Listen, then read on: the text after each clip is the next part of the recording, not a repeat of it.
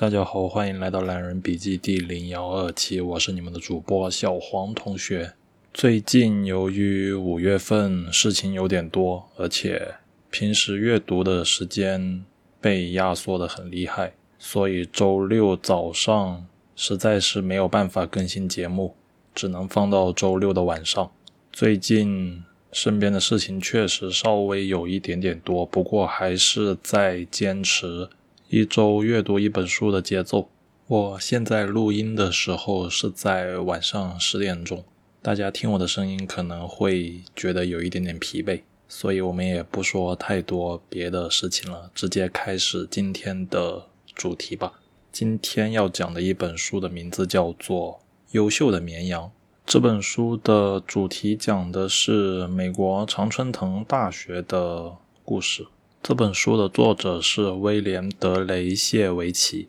他是哥伦比亚大学本科毕业，然后在哥大读完硕士，然后在留校当了五年的研究生导师，然后在耶鲁任了十年的教职。在他准备辞去耶鲁教职之前，发表了一篇文章，叫做《精英教育的劣势》，在当时引起了轰动。然后他二零零八年就辞去了耶鲁的教职工作，随后出书立著，四处交流，宣扬他自己的反精英教育的观点。所以这本书《优秀的绵羊》讲的大概就是一个美国常春藤大学的一些教育的内幕，以及他们培养出来的像一个模子里刻出来的所谓的优秀的一些学生的情况。这本书的翻译者是林杰。他十六岁赴美留学，获得了康奈尔大学的工程学位，哥伦比亚大学教育硕士的学位。然后毕业之后就投入了教育事业，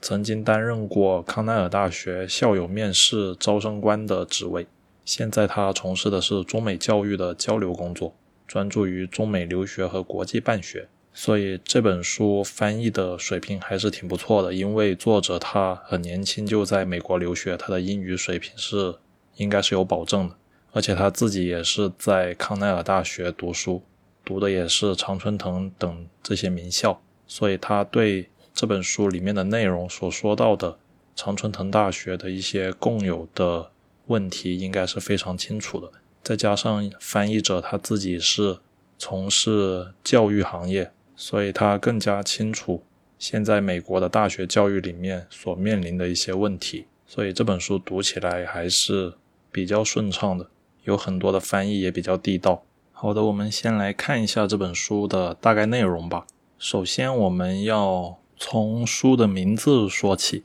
优秀的绵羊》。什么叫优秀？作者他自己在这本书中的观点就是，这些所谓的优秀的学生，其实都是在大人或者说家长眼中的所谓的优秀。他们去上大学，去学东西。前方都是一些他们自己都不大清楚的目标，比较笼统。可能听他们的父母说过，就是读大学为了地位，为了财富，为了继续往上爬。总之就是读大学就是为了所谓的成功。至于教育的目的到底是什么，作为学生，他们可能自己非常少去进行独立思考，自己人生的意义到底是什么，他们可能根本想都没有想过。这些所谓的优秀的孩子，他们可能只是被动的去做那些周围所有人都认为理所应当的事情。而他们之所以所谓的优秀，是因为我们的大学，特别是好的美国的私立大学，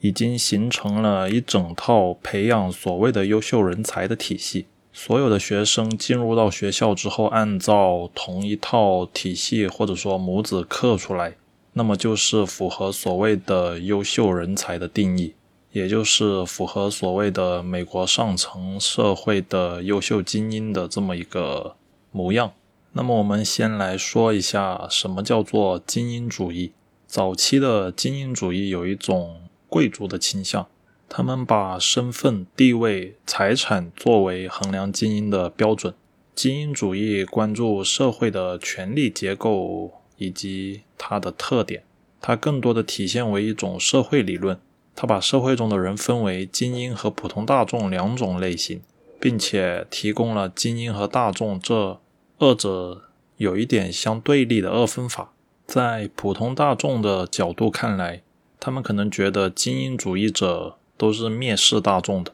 甚至认为精英主义者就是嘲笑或者仇视普通大众，认为普通大众就是无知、盲目而又自命不凡的群体，认为大众就是野蛮人、乌合之众等等。虽然这可能只是对精英主义的一些误会和偏见，事实上，理想的精英主义者他们自己就有一种。对自己高道德要求的观点，而且精英们对知识的追求应该更是无止境。真善美应该是精英们对自己的要求，但是精英主义也常常的会作为既得利益者剥削和奴役中下层普通大众的借口。当然，精英们他们自己有自己从小接受的一套所谓的西方的政治正确，比如说不可以种族歧视，一定要。博爱要宽容，要乐善好施，这些都是很典型的美国精英口中的政治正确。即使他内心深处并不这么认为，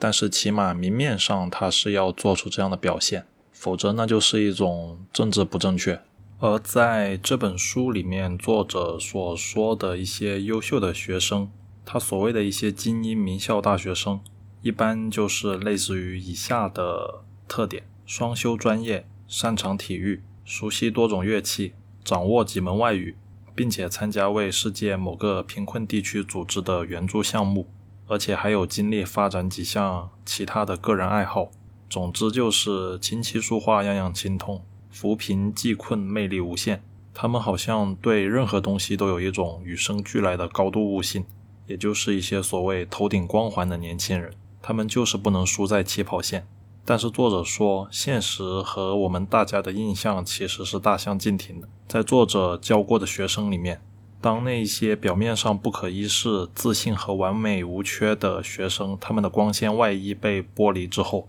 作者惊讶地发现，这些年轻人身上其实也同样的有着令人窒息的恐惧、焦虑、失落、无助、空虚和孤独等等。当今的一些名校的大学生对成就和成功有一种。被迫式的追求，他们都觉得自己必须要以最高效的方式去完成自己的目标，然后再去追逐下一个更高、更伟大的目标。这可能并不是他自己最想要的事情，但只是被动的压迫和紧张，导致了他们不能很从容的去发展一段深刻的感情，或者说他们自己可能未必知道自己想要的是什么，只是整个社会告诉他们，你们必须要这样做才足够优秀。这些名校生从中学到大学都是一群被公认的斗士，他们好像浑身上下都洋溢着自信，而他们的这种自信其实是受到了自我形象保护和满足他人社会预期等等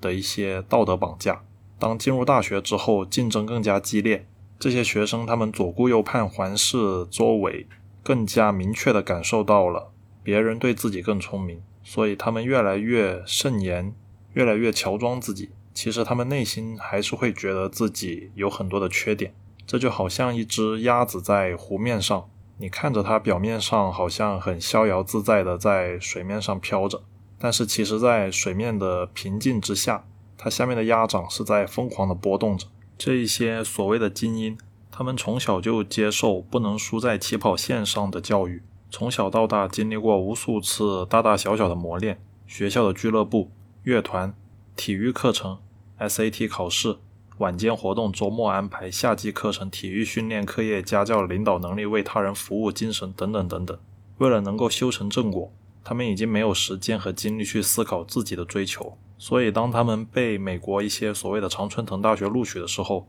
有不少的人甚至还会迷茫，不知道自己为什么会去那里，也不知道自己下一步应该要做些什么。当然，作者在这本书里面也并不是要去责备这一些学生，毕竟这些学生他们自己是无辜的。作者比较责备的是这个整个教育体系和他们的父母，因为这些学生在他们小时候迈入大学之前，他们并不是如此温顺的一群绵羊，他们绝大多数都是处于一个中间地带，带有一些纯真，对这个世界充满好奇，并且试图追寻其中的奥秘。但是慢慢慢慢的，为了他们的 GPA，为了他们的优等生联谊会、各种奖学金、入学考试等等，他们就变成了现在的这个样子。一方面，他们在外人看来头顶光环；另一方面，他们却又感到迷茫，不知道自己应该做什么。好像他们走到今天这个境地，并不是他们自己的自由选择，而是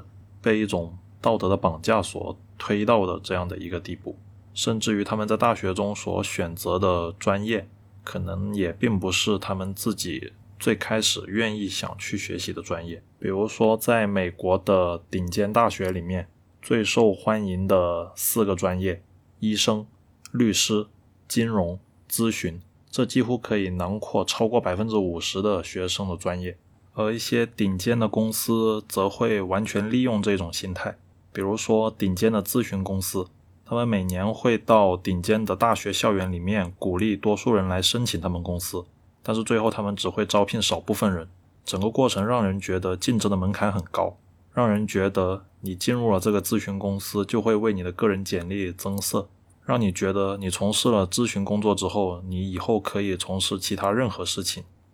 类似的还有投资银行等等，他们对这些大学生的心态了如指掌。他们招了一群极其聪明，但是又完全缺乏方向感的年轻人。当然，不管是什么性质，这些职业本身并没有什么问题。虽然表面上这些工作的背后是丰厚的收入，但是其实学生也并不是只因为钱的驱使才选择这些工作。有很多学生选择这些职业，他最根本的动机并非个人的欲望，只是他的一种行为惯性。因为在他之前，他所有的学长学姐可能都是这么样做选择的，他自己并没有什么特别多的想法。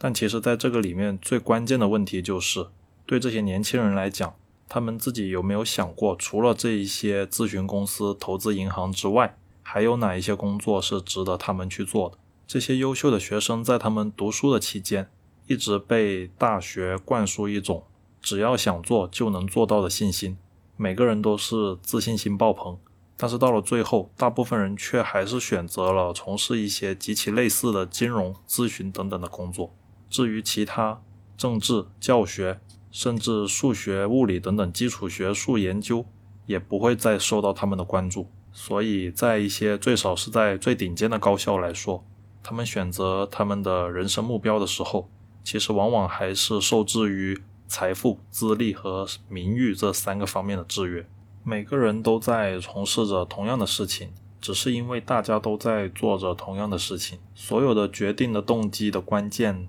都来自于安全感的缺乏。这些名校的精英学生通过了白热化的大学选拔，被名校录取，在他们的人生简历上就只有成功，所以他们最恐惧的就是自己将来的不成功，他们无法承受失败的恐惧感。所以，当他们的生活中没有给予犯错的空间的时候，他们唯一能做的就是不给错误任何机会。所以，这也是为什么精英教育会阻碍一个人成长的一个原因。犯错并不可怕，最可怕的是一个人没有直面错误的勇气。就算是那些曾经赢得无数奖项、最成功的学生，他们也会在某个时刻停住脚步，思考这一切是否值得。在他们三四十岁的时候。他们是社会公认的有成就的医生、律师、商人，但是经常也会有人说，他们没有去体会过自己的青春，他们没有生活在当下，他们总是在追求一些没有经过自己深思熟虑的目标，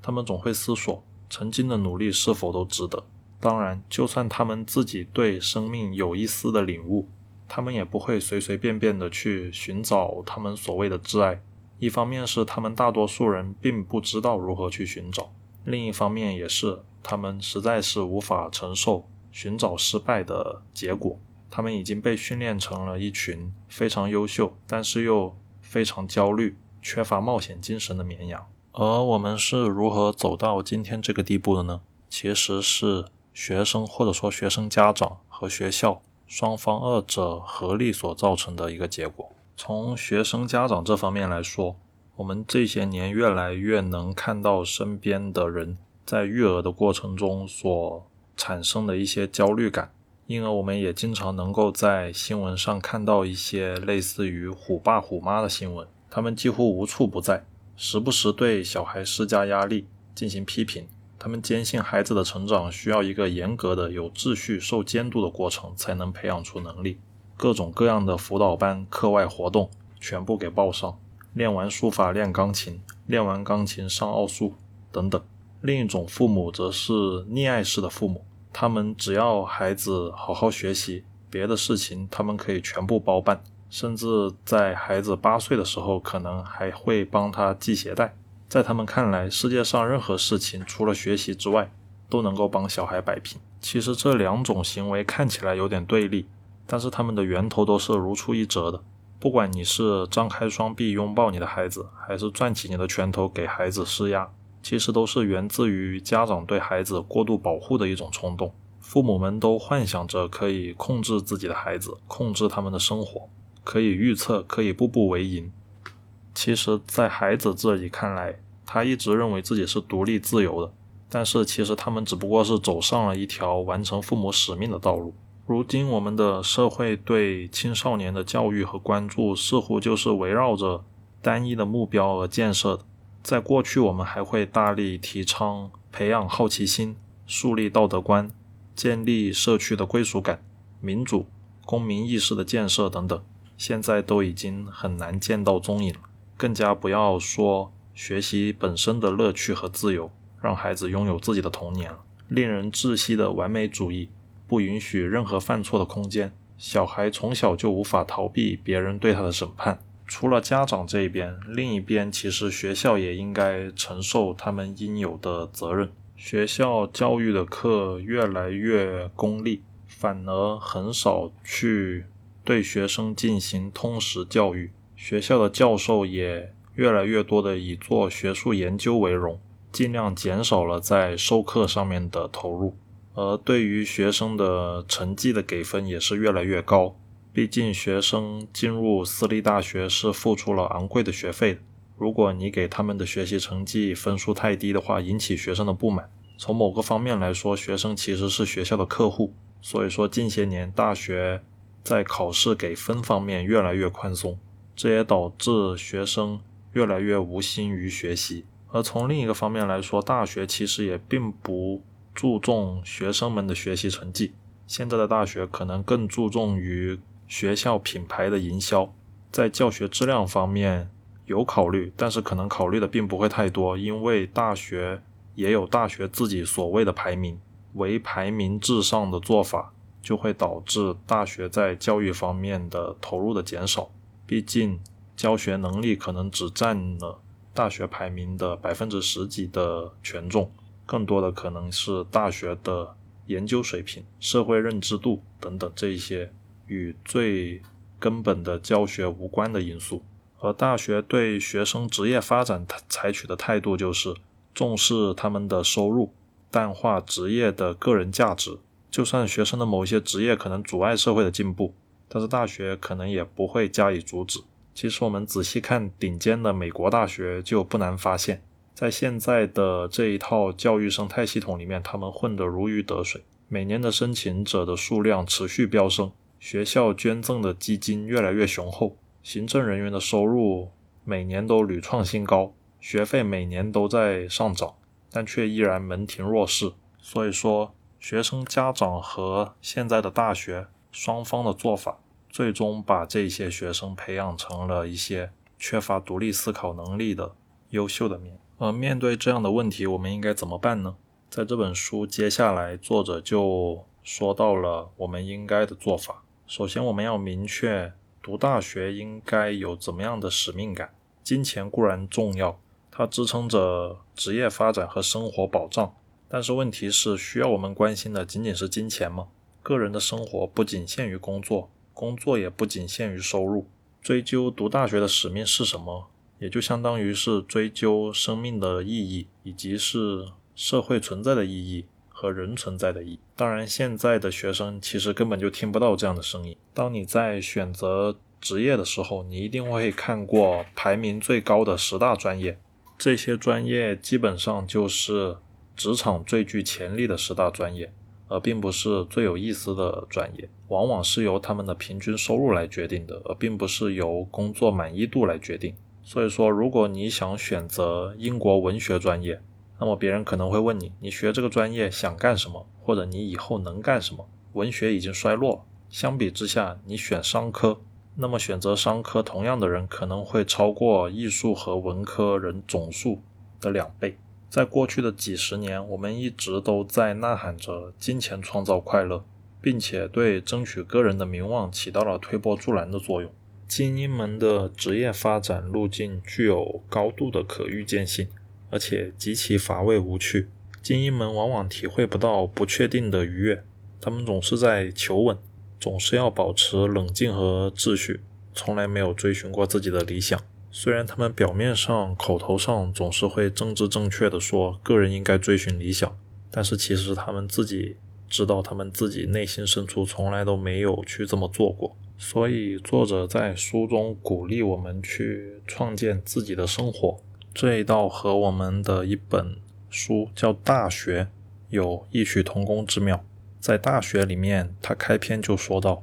大学之道，在明明德，在亲民。”在止于至善，意思就是大学的宗旨在于弘扬光明正大的品德，学习和应用于生活，使人达到最完善的境界。那么，什么是博雅教育呢？博雅教育其实并不是所谓的自由主义，它的定义涵盖了自然科学和社会科学。它追求的是学识的目的就是学识自己本身，也就是说一种纯净的求学理念。博雅教育并不是为职业技能、经济回报或者某种意识形态服务的。与博雅教育相对立的是应用科学或者职业技术类的学科，比如护理、师范、商科、法学、医学等等这一些比较专业的知识。博雅教育探究的是追求真理的教育，并非是为了任何形式的实用性的回报。它所探索的是知识产生的过程，是对知识的溯源。而并不是去接受现成已有的知识，学生也并不是吸收知识，而是对新旧知识进行思辨。面对任何的信息，我们首先是要判断它的真实性，然后去思考信息背后的其他问题。所以说，对于博雅教育来说，根本目的并不是收集信息，而是对已有的信息进行论证，学会收集论据，分析现有的权威的观点。预见驳论，合成自己新的论点，最后再进行义正言辞地表达自己的结论。所以说，在作者看来，大学学习最关键的其实是形成自己的世界观。但是其实现实中，很多人大学读完出来之后，就好像是在高中又重新读了四年一样，和他以前并没有什么特别大的变化，只不过是学会了一门新的手艺，或者说。连一门新的手艺都没有好好的学好。其实，作为学生，我们追寻知识的本身就是我们学习的目的。我们首先要学会如何自己独立的批判性的思考。作为一个学生，怀疑一切、批判一切，其实是比较天经地义的一个做法。因为只有反对一切，这才看起来像学生。但是在这一些年，其实我自己也越来越多的发现，身边新毕业的大学生性格变得越来越温顺。越来越符合领导眼中所谓的优秀人才的样子。领导随便说的一句话，但是他们却会非常的当成一回事。其实这句话可能也就是领导随口一说。这样的学生内心脆弱而敏感，但是他们同时又非常的焦虑，唯唯诺诺。明明觉得领导的做法可能会有不妥，但是却不敢进行反抗。这一些特质都非常的符合优秀的绵羊的定义。其实想想，也就在没有太遥远的二三十年前，在那个七十年代、八十年代的时候，那时候的大学生是如此的激情澎湃，如此的胸怀理想。他们白天晚上在一起读诗歌、唱民谣、谈理想。而现在的大学生，他们每天只为了。如何能够通过自己的学习去多挣几个钱？这其实不得不说是大学教育的一种退化。可能有的人会说，以前的人生存压力没有那么大，现代人的生存压力越来越大，所以也不能去责怪大学生们只关注于现实而忽略了星空和理想。但是其实博雅教育的人在职场上并不一定会处于劣势，个人能力其实。并不会受到专业太多的限制，批判性的思考能力、沟通能力以及问题的解决能力，要比你本科专业的背景其实更为重要。说白了，现在的公司的业务划分已经非常的细致。任何一个本科生去到公司之后，你原来在大学里面学的所谓的专业技能，其实并不能完全直接的拿来用。公司都会对你进行为期三到六个月的入职培训。我说的是一般比较正规、比较好的大公司。通过培训之后，你会熟悉公司的一整套的办事和工作流程。这些其实在大学里面也并不会教给你。所以说你在大学里面学习的自己觉得有用的一些专业技能。大部分在公司的日常工作中其实都是用不到的，所以我们并不需要太纠结于担心无法掌握公司的工作技能。相信我，只要你去到公司，就算他们不给你培训，你看别人工作一个月，你基本上都能上手百分之七八十。只要你的智商是在线的话，真的在这个分工非常细致的今天，我可以说绝大部分工作。其实并没有什么特别的技术含量，只不过是日复一日不断的重复而已。通过不断的观察和学习，自己研究琢磨，都能够学个八九不离十。重要的就是经验和资源的积累，这是新进入一个行业的人和在这个行业干了很多年的人的最大的区别。甚至很多时候，在某一行干了很多年的人，他的专业知识甚至。比不过刚毕业出来的大学生，毕竟很多知识他工作多年并不使用，所以他都会遗忘了。而大学生刚毕业记得比较清楚，所以说在专业知识上，大学生们其实并不需要特别担心。你在学校学的那些东西，大部分都是没有用，而有用的那些部分，其实在你的工作中，你的雇主也会不断的对你进行培训和强化。说回博雅教育。博雅教育的终极目的其实就不是实用主义，它注重于培养个人超越空间和时间的维度来思考问题，不受工作性质所限制的能力。博雅教育关注的是公民权利、他人的利益，以及构建一个健康的、有创造力的、自由的自己。而且，当我们毕业之后，走上职场之后，我们所从事的工作肯定是一个具体和专业的工作。所以那个时候其实也并不会有太多的时间来让你去思考人生的意义之类的宏观的命题。所以在大学读书的时候，这是一段非常好的时间，让我们去找寻人生的意义。那么学生在大学到底应该追求什么呢？难道是希望每个人都不满足于现状，学会挑战现有的公共秩序以及工作制度吗？作者在书中的说法就是：是的，就是如此。作者以美国举例。美国是一个共和国，它的原本的含义就是大家共同治理这个国家。所以，特别是在大学里面，大学的教育就是培养每个学生的公民意识。因为我们每个人的第一身份首先是公民，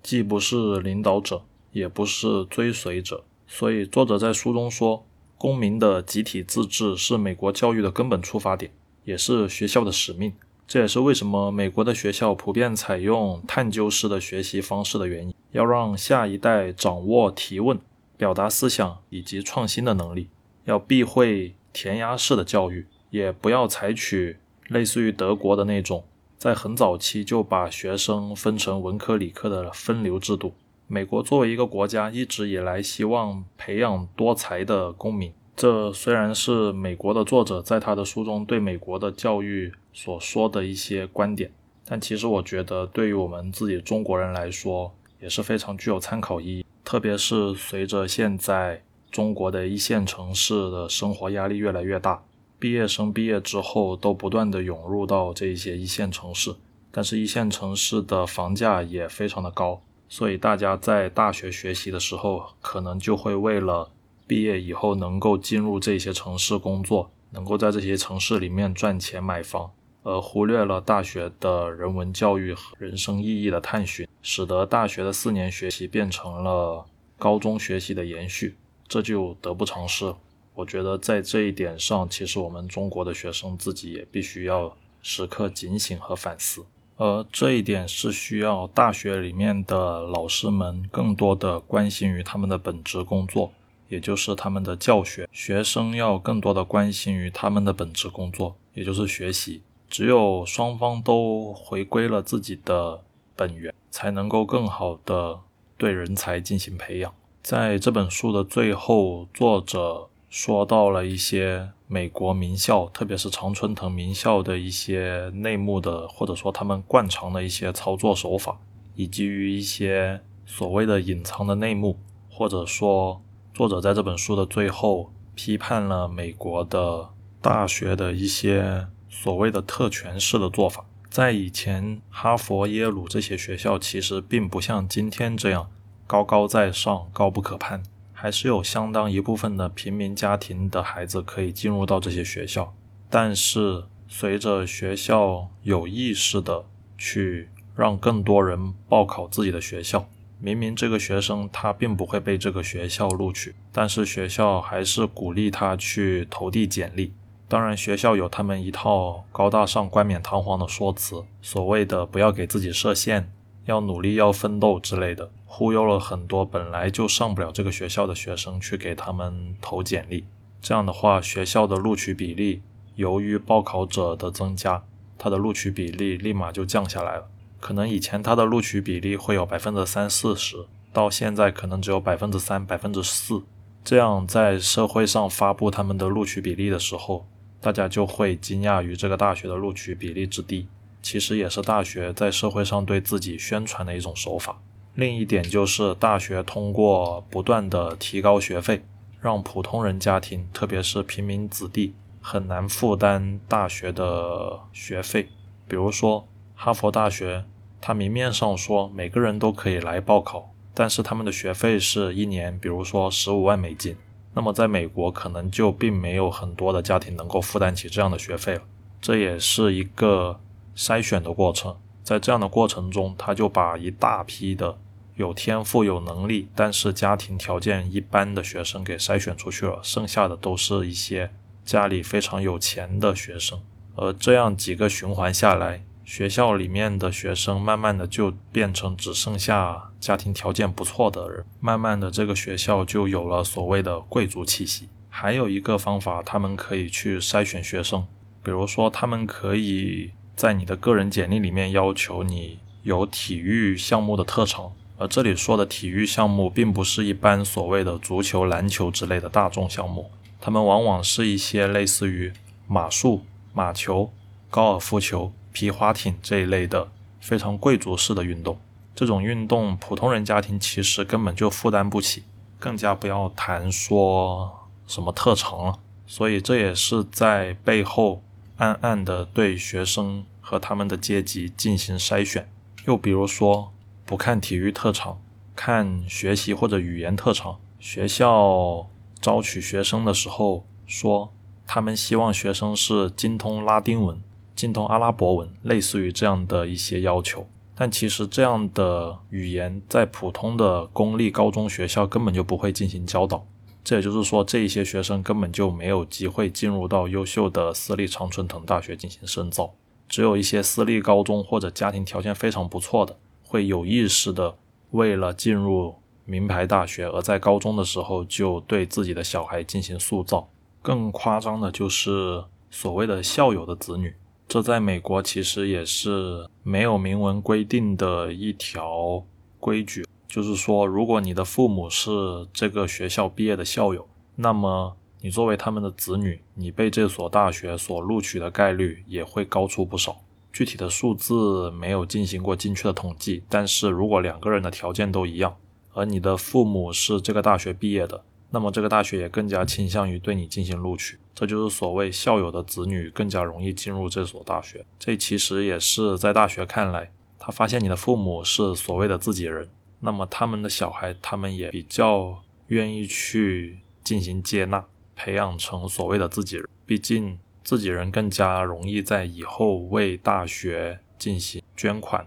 募资等等的工作。这一些种种的，我们可以把它叫做教育不公平现象，就导致了大学里面的学生慢慢都趋向于同一类人。这种人，他们在。小学、初中或者高中的时候就已经有非常明确的目标，自己以后要进入怎么样的大学，所以他从小到大就是按照同一个路子、同一个模子走出来的，也就是作者这本书的名字《优秀的绵》。这是学生、学生家长还有学校甚至包括于社会环境、客观的条件共同塑造出来的一群人。当然，在看这本书的时候，我也有一点自己的想法，或者说，我对于这本书的一些不足之处的看法吧。首先，这本书它写的有一点过于理想化，这因为一整套的社会人才培养体系的形成，它背后的逻辑肯定是非常复杂的，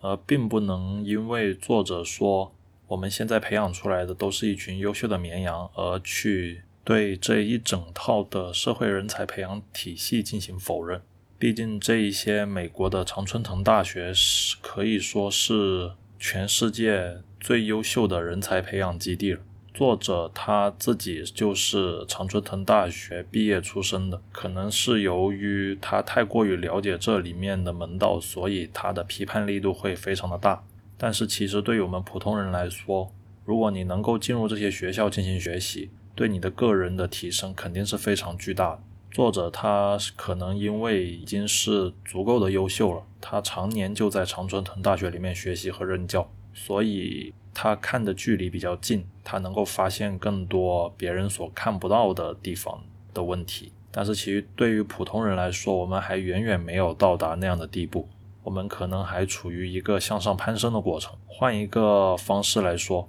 我们如果摒弃现在的这种所谓的精英治国，或者说精英主义，那么我们有更好的解决方法吗？对于我们现在整个人类社会的治理来，其实方法本身并没有好坏，只要是适合国情，我们就可以进行批判性的接受。比如说，我们摒弃现有的少数精英治国，我们采取大众治国的方法。最简单的就是进行公投，或者说全民投票，一人一票，这样一定会得到更好的结果吗？我看未必。毕竟《乌合之众》这本书里面也说了，当人们聚集成群体之后，人们的智商可能会迅速下降，而变成一个没有什么思考和判断能力的群众。又或者说，我们并不变成乌合之众，在全民统治的。过程中，我们用一种比较民主的方法，比如说一人一票进行投票。那么我们会不会存在说多数人暴政的现象？